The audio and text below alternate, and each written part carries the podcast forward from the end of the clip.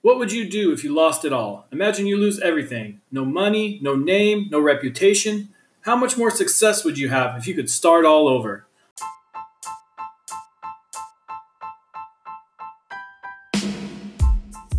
I was getting tired of doing the same thing every day with my detail business. I missed the excitement of having a new business. I decided to do something drastic. I gave it all up and decided to start all over. Follow me on my journey for 30 days to see what I do to start all over and build a new detailing business from nothing. Welcome to the show. My name's Andrew Stirk and I'm your host. Okay, here we are on day two of my venture here. Let's see, I gave everything up and I am starting all over from scratch. And day by day, I'm uh, telling you what's going on and what I'm doing and how to uh, start from scratch. Um, back to work again. I worked a, let's see, 11 hour day yesterday. Um, and I gotta probably do the same thing today because I have a job now, which is very strange. Um, I can't wait for my detail business to replace my income. Um, but day two, I forgot a big part um, uh, yesterday on day one. You really need to uh, nail down a business name uh, to start with all of your paperwork and licenses and websites and all that type of stuff. So, um, the thing about naming your business, um,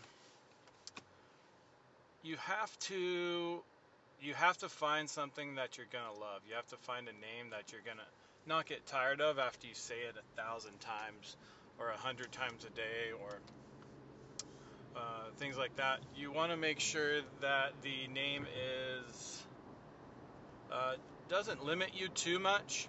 If you are only planning on doing things like uh, window tinting, then call it, you know, Jim's window tinting or or something like that. But if you if you plan to one day expand and you want to um,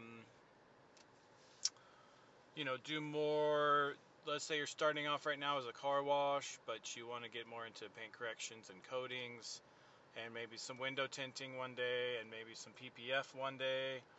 Uh, you don't want to get too specific with your name. Uh, the more specific you are, the better for the SEO and just people trying to find you and stuff. Because if you're called, you know, Andrew's Auto Detail and you only do window tinting, it's a little confusing. So uh, think about that while you're naming your business. Another thing you want to do is you want to make sure that there's a website open, a Facebook page, an Instagram, however you want to do your social media.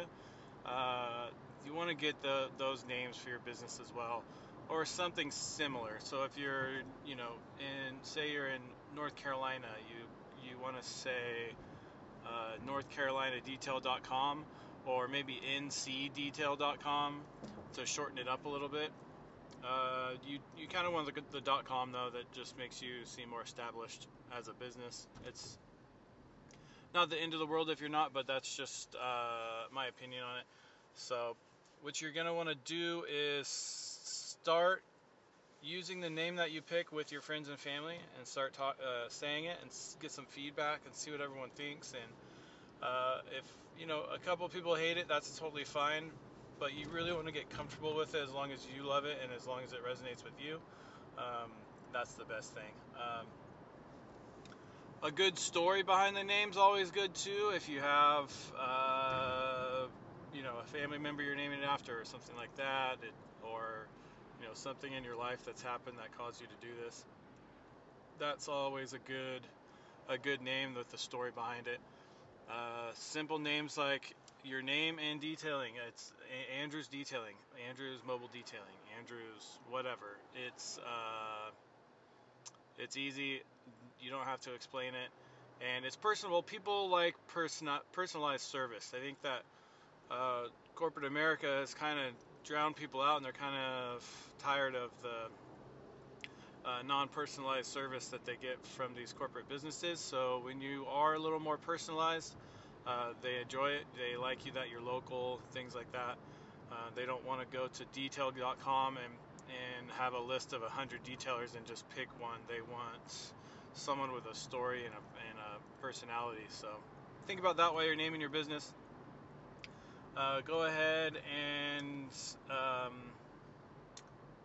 you know pick something, throw it around a little bit. Go to uh, something like GoDaddy or or HostGator or something like that where you can uh, find uh, open URLs for your business um, and make sure that your name is uh, free because you don't really want to copy someone else's uh, detail name. So if you wanted to be, you know, luxury auto detail and there's already six of them, you you don't really want to blend in with those. You want to kind of get your own uh, personalized name for your business. Um, so that's what I'm going to focus on today is naming my business so that I can get back to work with all the other uh, things that I have to do. All right, talk, talk to you soon. Bye.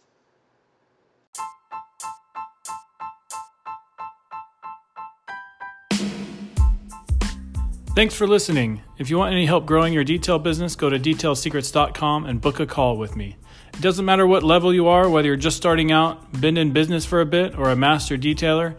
If you want to set higher goals, get to the next level with your business, and better your life, book a call now. Honestly, it's just a call. Go to the show notes or detailsecrets.com and book now.